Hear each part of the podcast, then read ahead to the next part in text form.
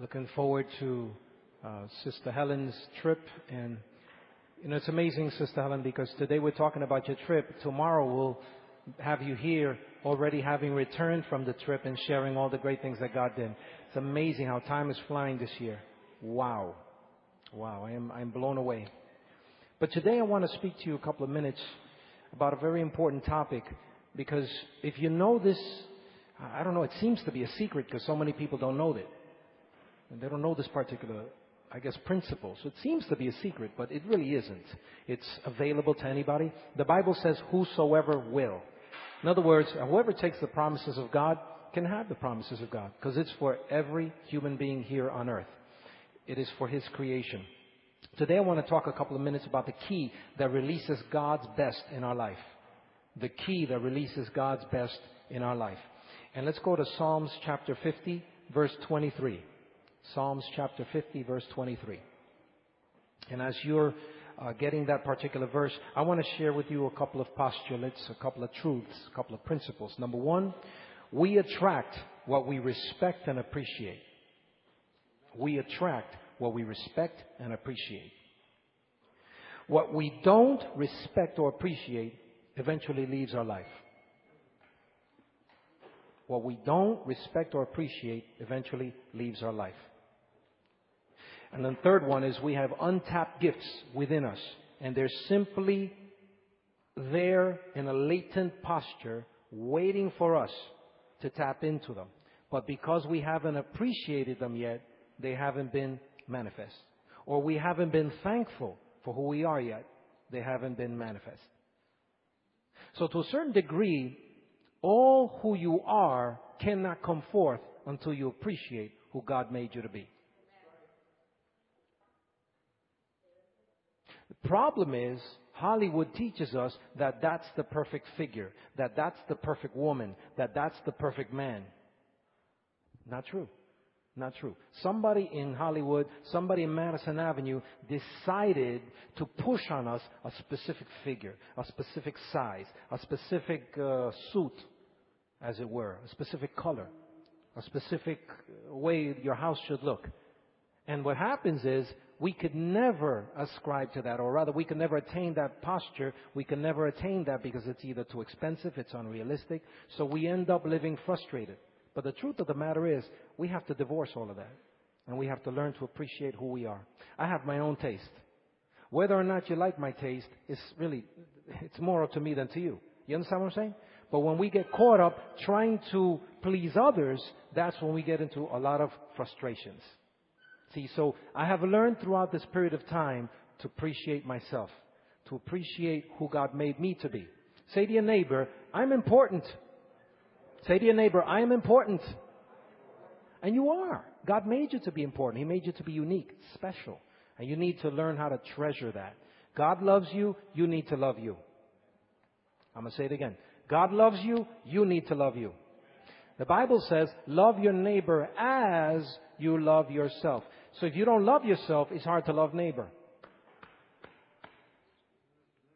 Amen? So when you look in the morning and you say, you know, you're not all that bad. You're actually all right.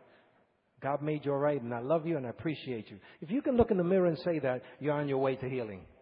You're on your way to God's best. And you're on your way to tap into the greatness that God already placed within you. And today I want to discuss that because, you know, we're talking about the Thanksgiving season and we're misguided many times. We really don't understand what Thanksgiving is. We don't understand the power that, that God placed in thanks, in being grateful and, and just being appreciative of something. Mike Murdock, one time, he shared this law. It's called the law of recognition. So everything that you need in your life is already in your life, merely waiting for you to recognize it. Everything you need in life is already there around you, surrounding you, hovering over you. It's just waiting for you to recognize it. Amen. So the first thing I want to share this morning is that thanksgiving is a worthy and acceptable sacrifice to God. It pleases God. Do you want to please God? Learn to be thankful. Learn to be thankful. Learn to be grateful for what you have now instead of being so frustrated because you want that. Problem is we're always chasing after that and we never learn to be thankful for what we have now. So we miss out on the blessings we already possess. Psalms 50 verse 23 says, But true praise is a worthy sacrifice. It really honors me. Those who walk in my paths will receive salvation from the Lord. That's the Living Bible. The Amplified Version says it this way. He who brings an offering of praise and thanksgiving honors and glorifies me. Note, note what it says here. In the Bible, God is said to have shared this truth. When you are thankful, you honor God. When you are grateful, you honor and praise Him. Wow. So part of my praise is not just singing when the choir is singing. Part of my praise to God is being thankful to Him for what I already possess.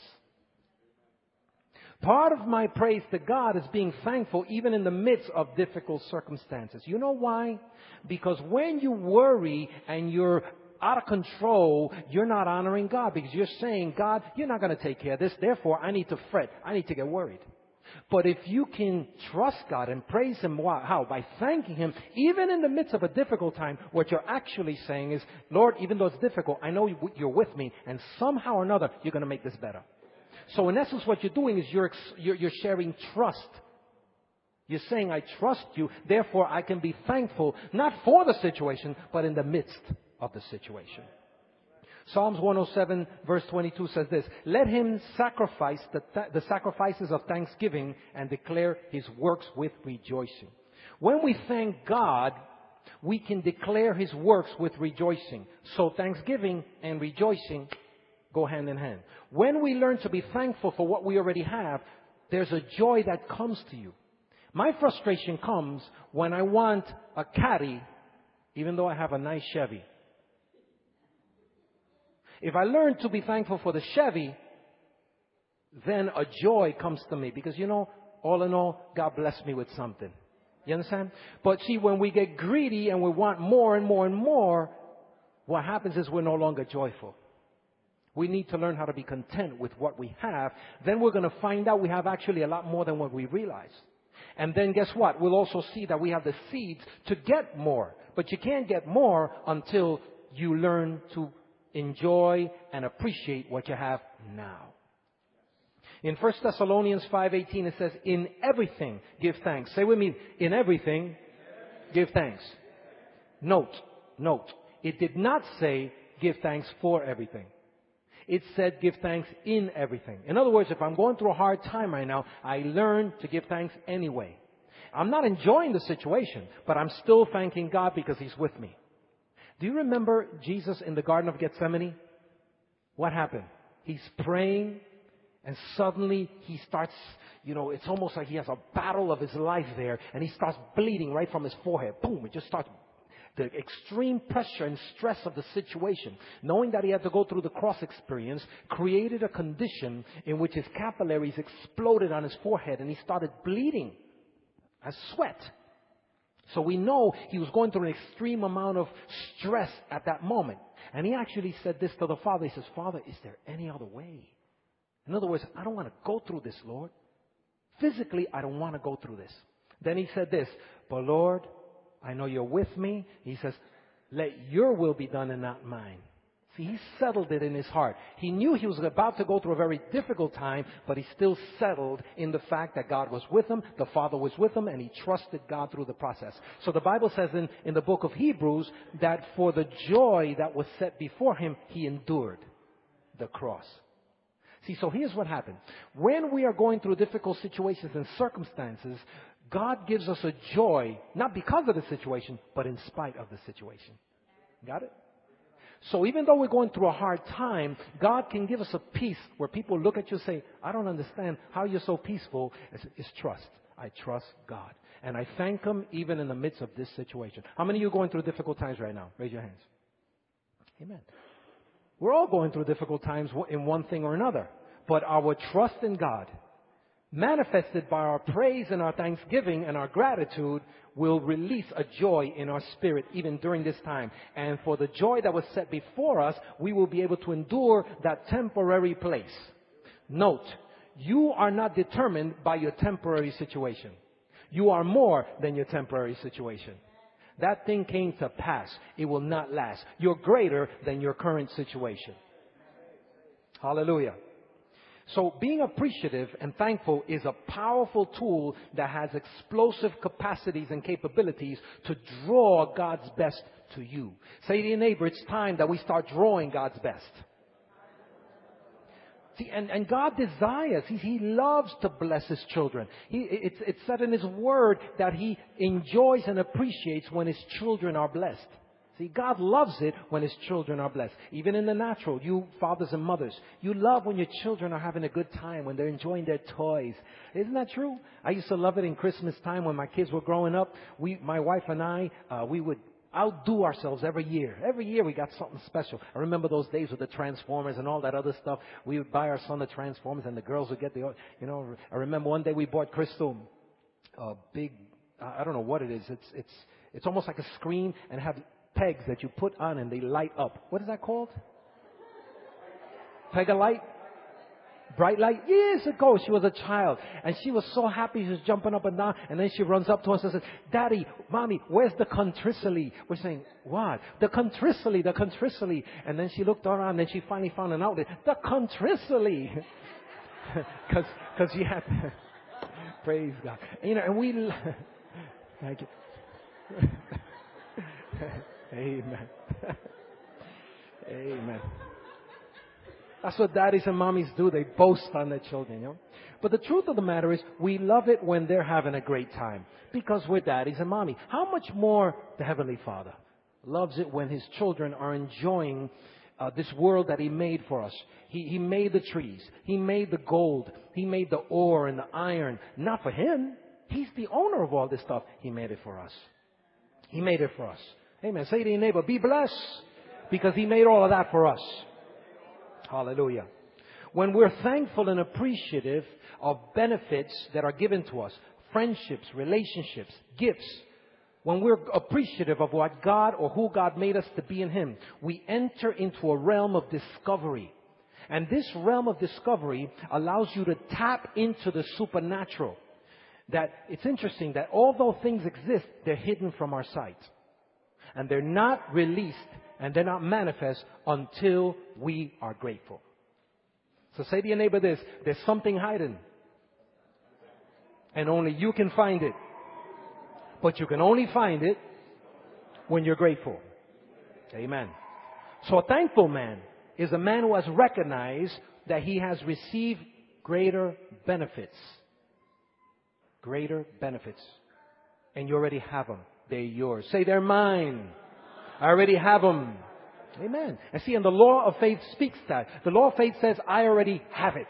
Now, I don't see anything. Well, you're not operating in the law of faith. You're not operating in the law of gratitude. You have to go farther. You have to go deeper. Has anybody ever used a map? Have you ever had to go to a to the house of a neighbor or a friend or family member and they tell you for the first time this is where I live? What do you normally do? Huh?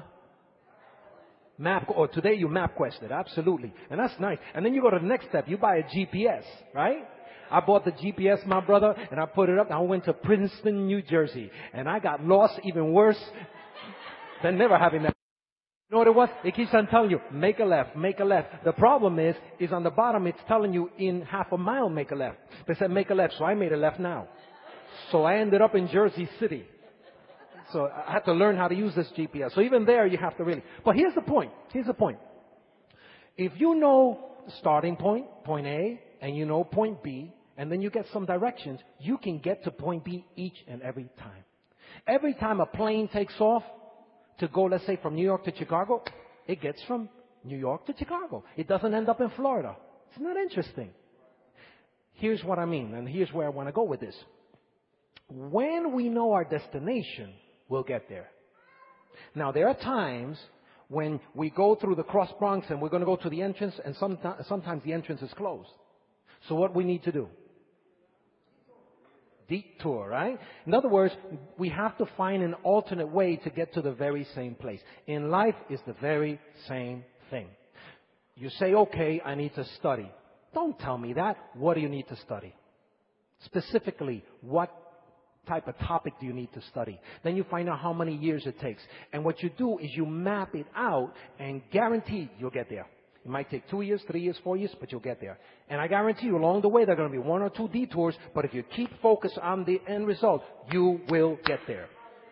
See? And in life it's the same thing. When we follow after God, God starts showing us the markers. He starts showing us His will and purposes for our very life. So we start. But guess what? The enemy's gonna hit you with a detour. You know most of us do? Ah, oh, you see, I told you this doesn't work. No, it's just a detour. Duh. They're making songs of duh now. I hate those commercials. Can't stand them. Every time I hear the duh commercial, I change the channel. But the truth of the matter is, instead of us going like we're going to our neighbor's house, like we're going, you know, on Thanksgiving, some of you are going to mama's house, right? Or grandma's house, and you're gonna go over there and suddenly there's a detour. You know, they got pollo, you know, they got pavo, you know, the turkey, right? And they got arroz con gandules, right? Right? Come on, come on, somebody. I see the smiles lighting up. Amen. And, uh, you know, and, uh, what else? What else? Oh, jamon, yes. Huh? What else? Empanadas. Eh? You're getting me excited now. Actually, why don't you guys stay? I'll be right back. I'm going to lunch, right? But you know, you got you got pasteles and all that other stuff, and suddenly you run into a detour. Ah, oh, man, I told you this don't work. I'm going back home. Yeah, right. You're not going back home. You're going to do whatever it takes. And suddenly the bridge is out. It's alright, I'll take a train. Suddenly the train's out. I'm gonna walk, but I'm gonna have my pasteles today. I don't care. Nobody's gonna stop me. And you know that's the truth. But you know, if we have that passion, you know, in turn, in our life, to, to, to be able to achieve our goals and, and to, to seek God and to press through. Let me tell you, nothing can stop you. Truly, nothing can stop you when you know your destination. And the Bible says, for the joy that was set before Jesus, He endured the cross. He endured the experiences, He endured the difficult times, and He, Bible says, He pleased the Father. And He did the will of the Father. Amen? So the word thankful, it's, it's amazing. I, I shared it last year, but I'll share it again. It's the act of giving thanks, the act of being grateful to acknowledge the benefits that are handed to you, especially favors given from God. So in the time of Thanksgiving, who should we be thanking first? Almighty God. We should be grateful for the benefits that He bestows upon us. It's a feeling or expression of gratitude or appreciation. I remember several years ago, um, I, I, a very, very good job. I had a regional job, and this job was paying me really good money. And they were, I mean, they were traveling, uh, uh, uh, taking me all over the place. But before that, I had a job that every two months they'd fire me. Yeah. Jerry, it's the weirdest thing in the world. Ever, at the end of two months, they would fire me and say, I'm sorry, we have to lay you off. Then I go home, tell my wife, okay, I'm, you know, we're laid off. And then they call me back and said, we got another two months for you. This went on for 14 months. For 14 months, I got fired like six times. Every two months, I get fired. How do you like it? How do you like a job like that? Every two months, you're getting fired. But here's what happened. I learned to be grateful. At the end of about the eighth or tenth month, they fired me again. So listen, I was grateful for the two months. I was grateful for the four months. I was grateful for the eight months. That helped me. You know, my wife and I, we became very, very smart with our finances. We started paying everything back because, hey, I didn't know if at the end of two months I had work anymore. But it's interesting, after the 14th month, then they call us and say, you know, we've been watching you. And you're a man that, ex- that, that shows gratitude. You don't get angry with us when we let you go. You, you don't show that. You, you show gratitude. And I went, I, I'm just, I'm just grateful that, I, that you gave me two months worth of work. And you know what they did? Because they saw that I was a grateful man. Because they saw that I didn't throw a tantrum. Because they saw I had the right attitude. They said, we want to give you the regional position now. And it's a full time with benefits, retirement package. You're going to be traveling. We're going to pay all your bills. And I'm going, yeah, yeah, yeah. I had such a good time. It was an awesome job. But what got me the job was gratitude. What got me the job is I had a right attitude. I had a right attitude before God. I said, Lord, thank you for the two months. Hey, I'm appreciative. Whatever comes, I'm a grateful man. And we need to get into that attitude because most New Yorkers, I notice, they're, they're so stressed out because they're looking for that. But what about what you have now? Hallelujah. A thankless person is a person that does not appreciate or is ungrateful for what he or she has been given. So we have to get out of that posture and enter the, the posture of gratitude. Thanksgiving is an acceptable sacrifice before God. But one of the beautiful things Thanksgiving does is it destroys our ego. It destroys our pride. And see, when you're dealing with God, you can't operate in pride. Because the Bible says pride comes just before the fall. So when you deal with God, you have to come before Him with gratitude. See, because God's not looking at your ability, He's looking at your availability. In other words, you can't come before God. Yo, God, I'm famous. Yo, God, I have a million dollars in the bank. I got it made. He looks at you and says, excuse me, I created you. Number two, you don't own what you have. I allow you to use what you have. That's, that's the truth of the matter. Because the moment you die, somebody takes what you have. There's some people that th- they thought they owned it, so that, you know what they did? They put it in the coffin with them. Some of them got so egotistical that they built entire pyramids and brought their wife and their children in the tomb with them and all the gold and the silver with them. You know what happened? Several thousand years later, tomb raiders came in and found that the gold didn't make the transition into heaven. You understand? So we really never own what we have. We are stewards. We're managers. We're given the privilege of having responsibility over people, over things, over children, resources, gifts, abilities. But they're not really ours. We don't get to keep them. We get to use them. And God watches how we use it, we use the things that He bestows upon us, the gifts. And depending how we use them, He says, ah, here's a person I can trust. Or He says, gotta watch this one. This one's out of control. And sometimes the circumstances plasters you against a wall, then you get angry at God. What are you getting angry at God for? You're the one that used your gifts the wrong way. You're the ones that misuse the beautiful things that God has placed in your hands. Wow. Amen. Well, the Bible says that people that are thankful see things that ungrateful people don't.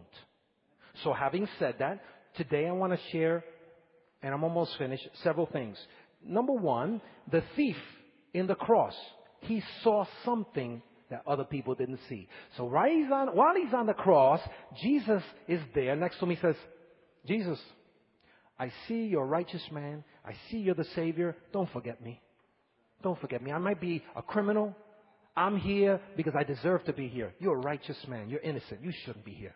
But I tell you what, I know you're on your way to paradise. Would you not forget me? Would you allow me the privilege? Don't forget me. And Jesus looked at him and says, Ah, I see that you have a discerning mindset. I see that you're able to see things that others are not seeing. Because at the same time, the soldiers were mocking him. People were saying, hey, you, Jesus, uh, you know, you healed others. Why don't you heal yourself? You saved others. Why don't you save yourself? All of that is going on at the same time. And meanwhile, this thief is going, would you please remember me? In other words, I recognize the greatness in you. So please have mercy upon me. And you know what happened? Right there, in the midst of a whole lot of ingratitude, there was one that was grateful. And immediately the blessings of God flowed to the one who was grateful.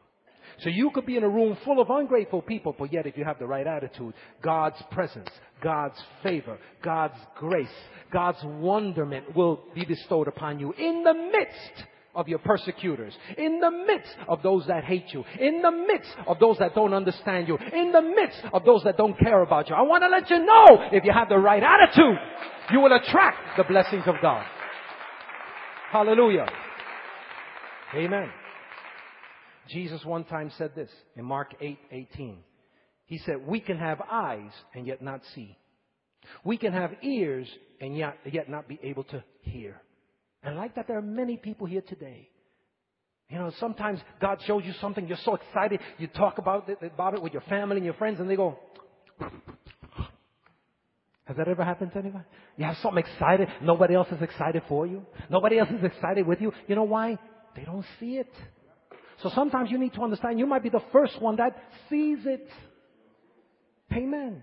So don't get angry at people. Just rejoice in the blessings of God. Receive your blessings. And then when they see you flowing in the blessings, then they'll go, oh, you know, I, I want to have some more you have. Well, open up your eyes then. Start listening to me.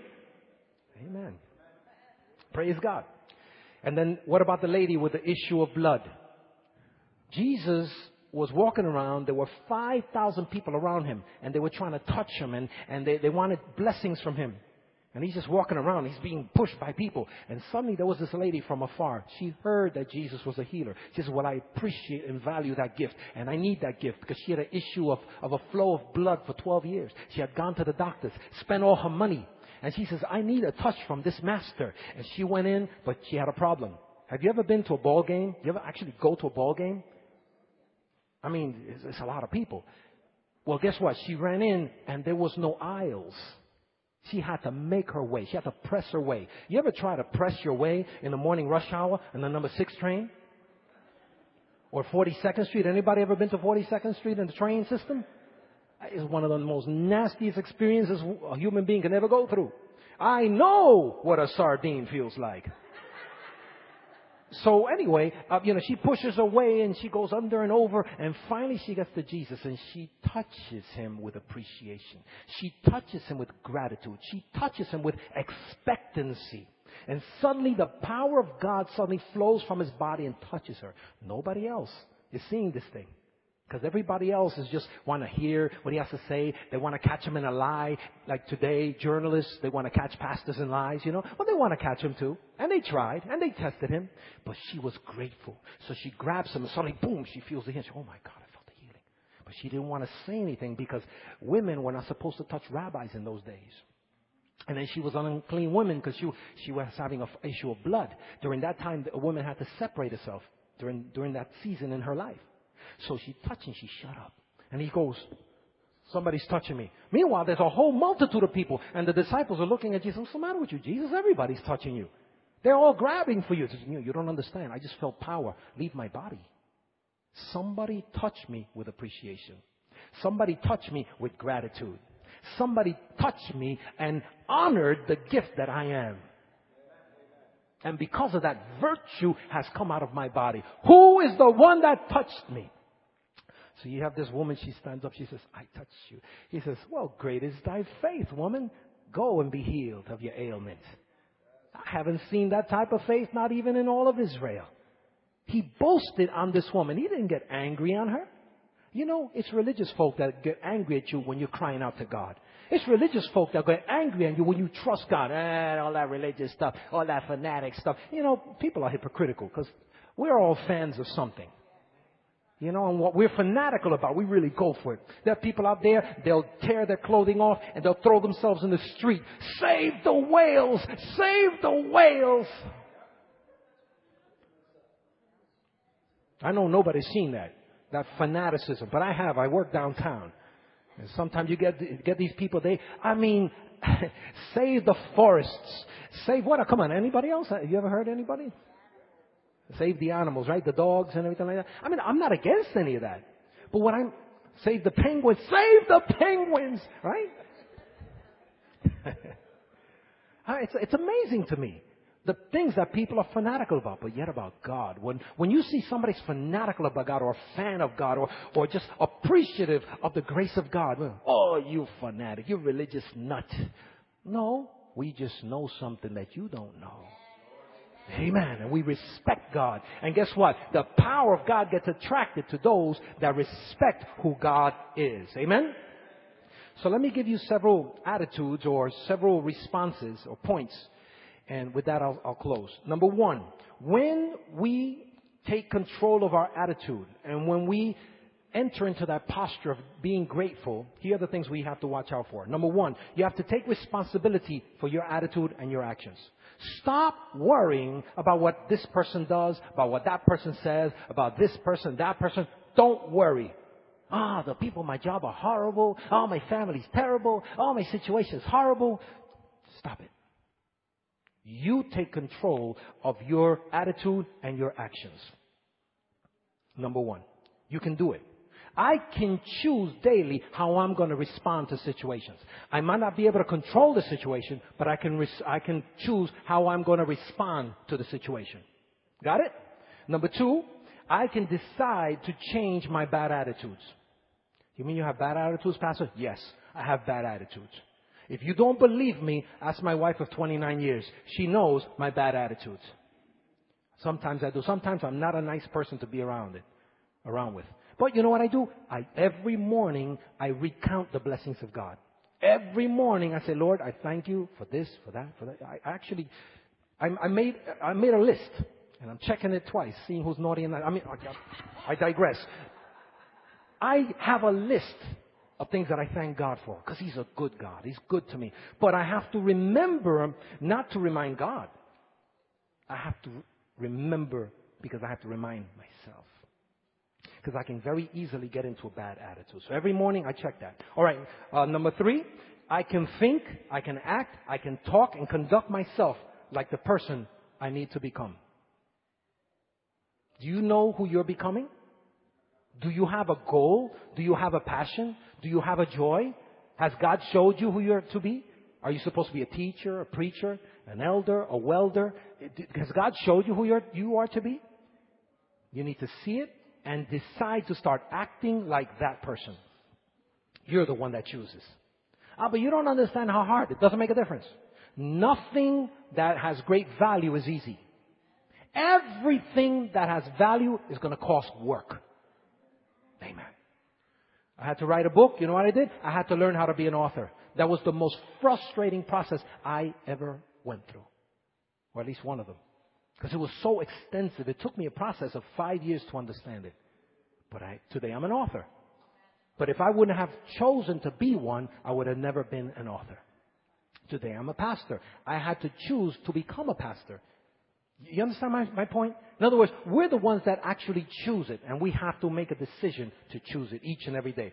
Number four, this one's hard. You have to, you have to place a high value on people high value on people.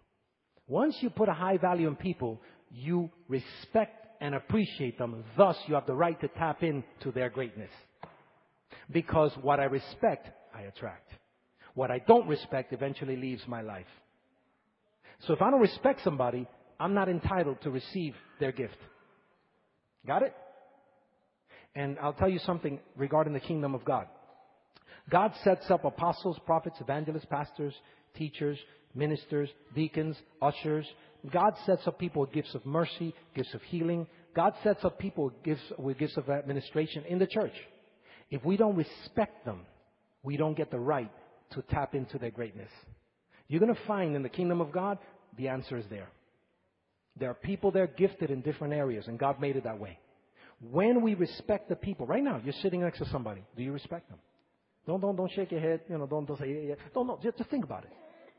Think about it. Do you respect the people that God has placed there? You're going to find that every person in the kingdom of God has feet of clay. In other words, they're not perfect. Anybody here perfect? I want to know. I haven't met one yet. The only perfect person I met, I met was a person that had last name perfect. And that person had issues. Many issues. So they really weren't perfect. It's only named perfect. So, what happens? in spite of their imperfections, we can choose to respect and love them and appreciate them, and then we're able to draw the gift that they have within them. You'll find that they have more than what you realize. Amen. Alright, so here's what John Maxwell says about this. He says, realize that your attitude needs a daily adjustment. Say to your neighbor, you need to be adjusted. Has anybody ever told you you have an attitude problem? Anybody ever said that to you? So, man, you have an attitude problem. Any, every day? Well, you, then you really do have an attitude problem. I, I understand. I know it's just a joke. No, it wasn't. Anyway. but the truth of the matter is, we need an attitude adjustment every day. And that's not a bad thing. We choose to make that adjustment. And then this is hard because you know why? We have a tendency of being negative, and that is find something positive in everything. I got no amens on that. Not even one amen. Everybody is one. find, find something positive in everything. You can find positive, something positive in everything. There is something positive in everything. The next thing is find someone positive in every situation. You can find somebody positive in your job. You can find somebody positive in your family. That's right, even in your family. They're positive people. People that are going to help you. People that are going to steer you the right way. Amen. Praise God. It's there. It's there. It's like the Prego sauce. It's in there. And then the next thing, this is also hard because we tend to be negative people, and that is say something positive in every conversation. I can choose to say something positive in every conversation. I got my coworkers at the job right now. they make me laugh because every time they come up to me, they're talking, then they start cursing, right? And, and suddenly they look at them and say, "Oh man, sorry." They're actually apologizing to me that they're cursing. Why? They don't apologize when they're talking with the next person, but when they get to me, and they start cursing, they apologize. Why do you think that is? And you know, it's interesting because I don't really condemn them. I don't go, stop it. My ears cannot hear this. I don't, I don't do that. I don't do that. They just know that I'm a man of God because I live it before them. Because when I get angry, you know, I, I go, so upset. Why did you do that? Instead of going, you know, you know, you know where I'm coming from. I don't have to use those words. I can choose to say something positive. I'm upset at this, but here's what we need to do. Let's, let's correct it by doing this and this and that. You, you understand? Even when you get upset, you can do something positive to bring correction instead of tearing the whole house down. Amen. Praise God. Good place to praise God right there. Hallelujah. Then the next step is say something positive but also, next step is remove negative words from your mouth. I can't. You know what it is? That's, that's who I am. That's what I, no, no, no, excuse me. You can change. Say to your neighbor, you can change. You can change. The thing is, we don't want to change many times. Well, it's just the way I am. No, that's just the way you currently are, but you can change. Hallelujah. And it starts by looking in the mirror and start speaking different about yourself. Listening to your internal dialogue and being thankful for who God made you to be. And stop trying to be somebody else that you're not. And stop trying to please people that don't care about you anyway. And when you're down in the dumps, they're not going to be there anyway. Hallelujah. Glory to God. And lastly, express gratitude to God every day. Not just in Thanksgiving.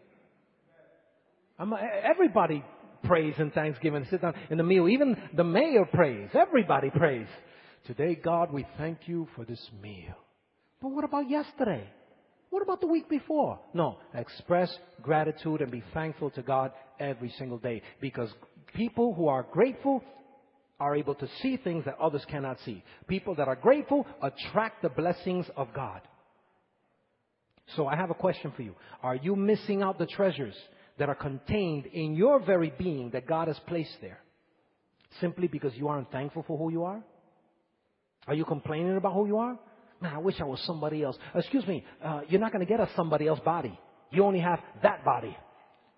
So you might as well be grateful for who you are. There's something in there that God placed in you that the world needs. Hallelujah. So get over what people told you in the past. Get over your circumstances and start allowing the grace of God to flow through you. Sweeten up, kid. The sour stuff just ain't working well. Let me use, uh, you know, New York vernacular.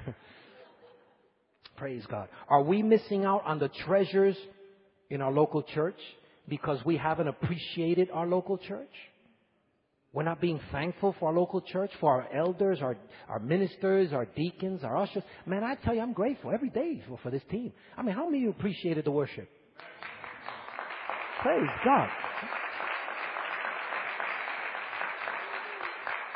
Well, I appreciate them, and I thank God for the hard work they do. But you know something? These things were carried in by folk. People like Deacon Dennis and others that come in here and just give of their life you know, I appreciate all of them for what they do. Men that, that take the, the setup and breakdown to, we need to appreciate that. Because what you appreciate and respect, you attract. What you don't appreciate or respect eventually leaves your life. Amen. So are we appreciating our gifts that are in, contained in the local church? Or are we taking it for granted? Are we taking our local church for granted? Don't do that. It's a big mistake. One time Jesus lamented that he came to his people and his people didn't receive him. And he looked at the scenario and he cried. And he said, I would have gathered my people like a hen gathers its chicks and protected them and loved them, but they have rejected me. So now in a very short time, all this whole place is going to be destroyed because they pushed me away so I can't cover them anymore. We don't want you, Jesus. You don't understand what you say. And he, and he, and he cried out. He says, God, uh, Father, I can't understand it. Why my people will reject me. So you know what he said? So I open up the door. Anyone, whosoever will, receive me, I will open up to them. I will open up my treasures. I will open up my blessings to them. Whosoever will, be it Jew, Gentile, be it white, black, Hispanic, Indian, Chinese, Asian, doesn't make a difference. Whoever calls upon the name of the Lord shall be saved. Hallelujah.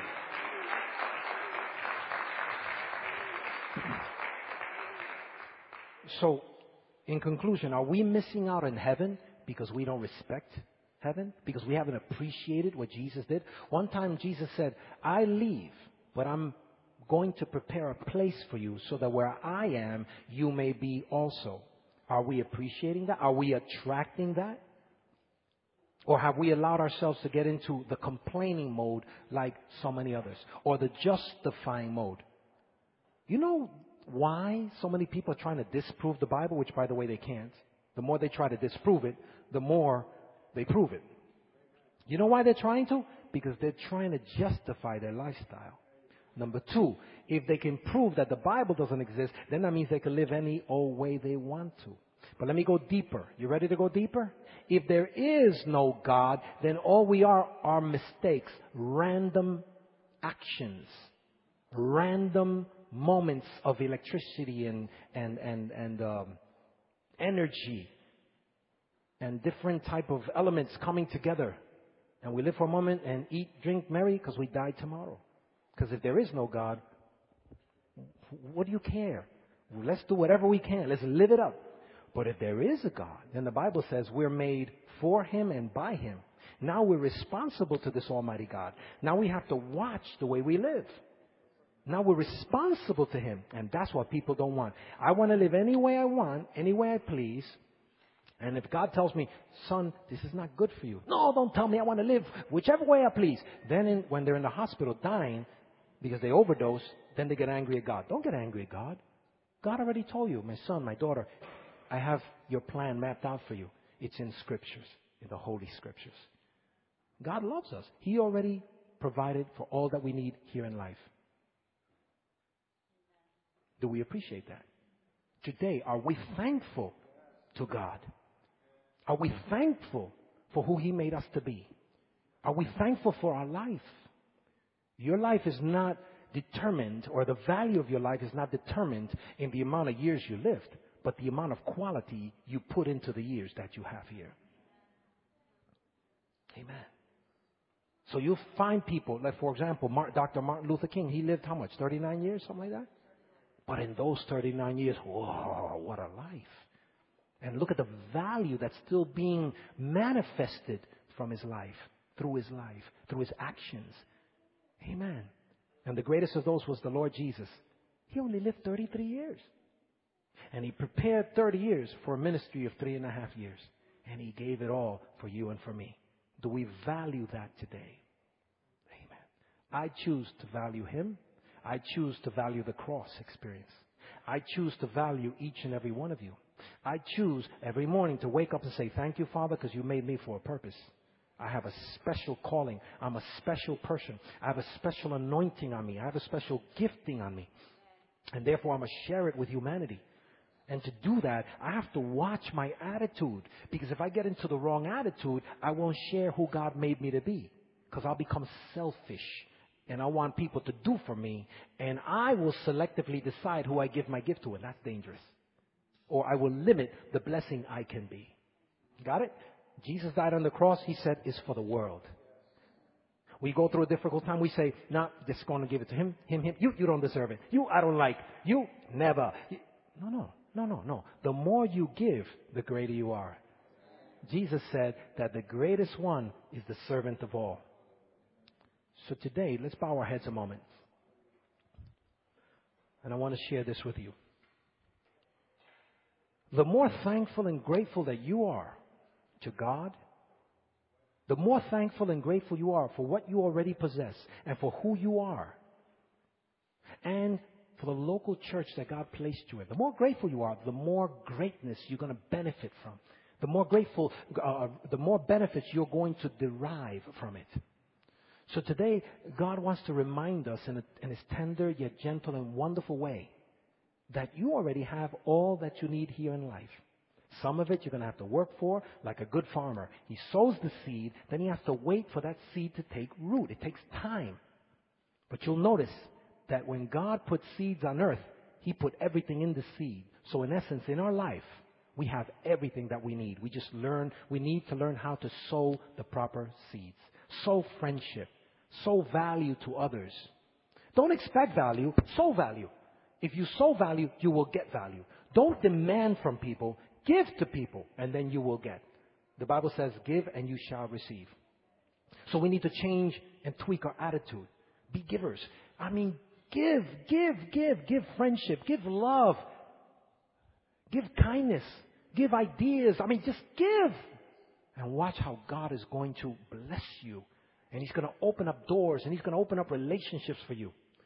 And above all, the best gift you can give is by giving your life to Jesus. Because watch, watch what happens here. When you give the gift of your trust, God gives you the gift of eternal salvation. So who gives more? Jesus gave more than us. But when we give Him the gift of trust, He gives us back life, life eternal. He gives us the connection to everything we need uh, uh, in life. He gives us our purpose, our destiny. Today, have we trusted Jesus? Have we been thankful for Jesus? This, ho- this holiday season, let's make sure it's different.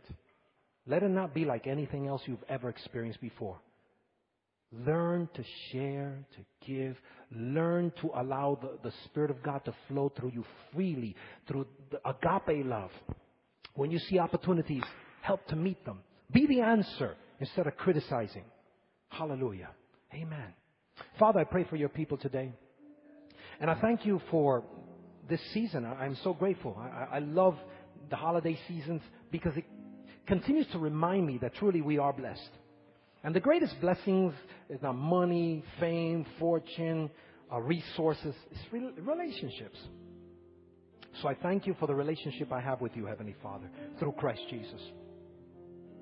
Lord Jesus, I thank you for the cross experience. I thank you that you died for us and that you rose the third day. And you said, Whosoever will. Wow. Thank you. And I am a whosoever. So I pray for your people today that you would open up the eyes of their understanding, that they might be able to see that you already love them, that you already made provision for them. Lord, that they might be able today to say, Heavenly Father, I give you my value. I give you who I am. And I give you the gift of trust. I trust in Jesus. I trust in the cross of Jesus. I trust in the sacrifice that He made for me. But I, I know, Lord, that when they do that, they're going to get the better end of the deal because you give them in response. We give you our pain, you give us your joy. We give you our sicknesses, and you give us healing. We give us, or rather, we give you um, our sadness, our despair, our confusion, and you give us a bright and clear future and destiny and purpose. So we thank you for it. Hallelujah. Right there with your eyes uh, closed and your head bowed. If you've never had that opportunity to say to Jesus, Jesus, today I want to be thankful for who you are and for what you did on the cross, and I want to receive that gift. If you haven't had that opportunity and, and God's been knocking on your heart, I want you to raise your hand right where you are. Just raise it in the presence of God. Everybody with their eyes closed. This is a personal time now. It's personal. It's just you and God. You and God. Just say, God, I thank you for your gift. I receive your gift today. Amen. I see that hand. Amen. Everybody with eyes closed. I would like the ushers to take note because at the end of the service, the ministers would like to meet with the visitors and, and I would like for you to help them with the prayer. Amen. Are there any other hands? Praise the Lord. Hallelujah.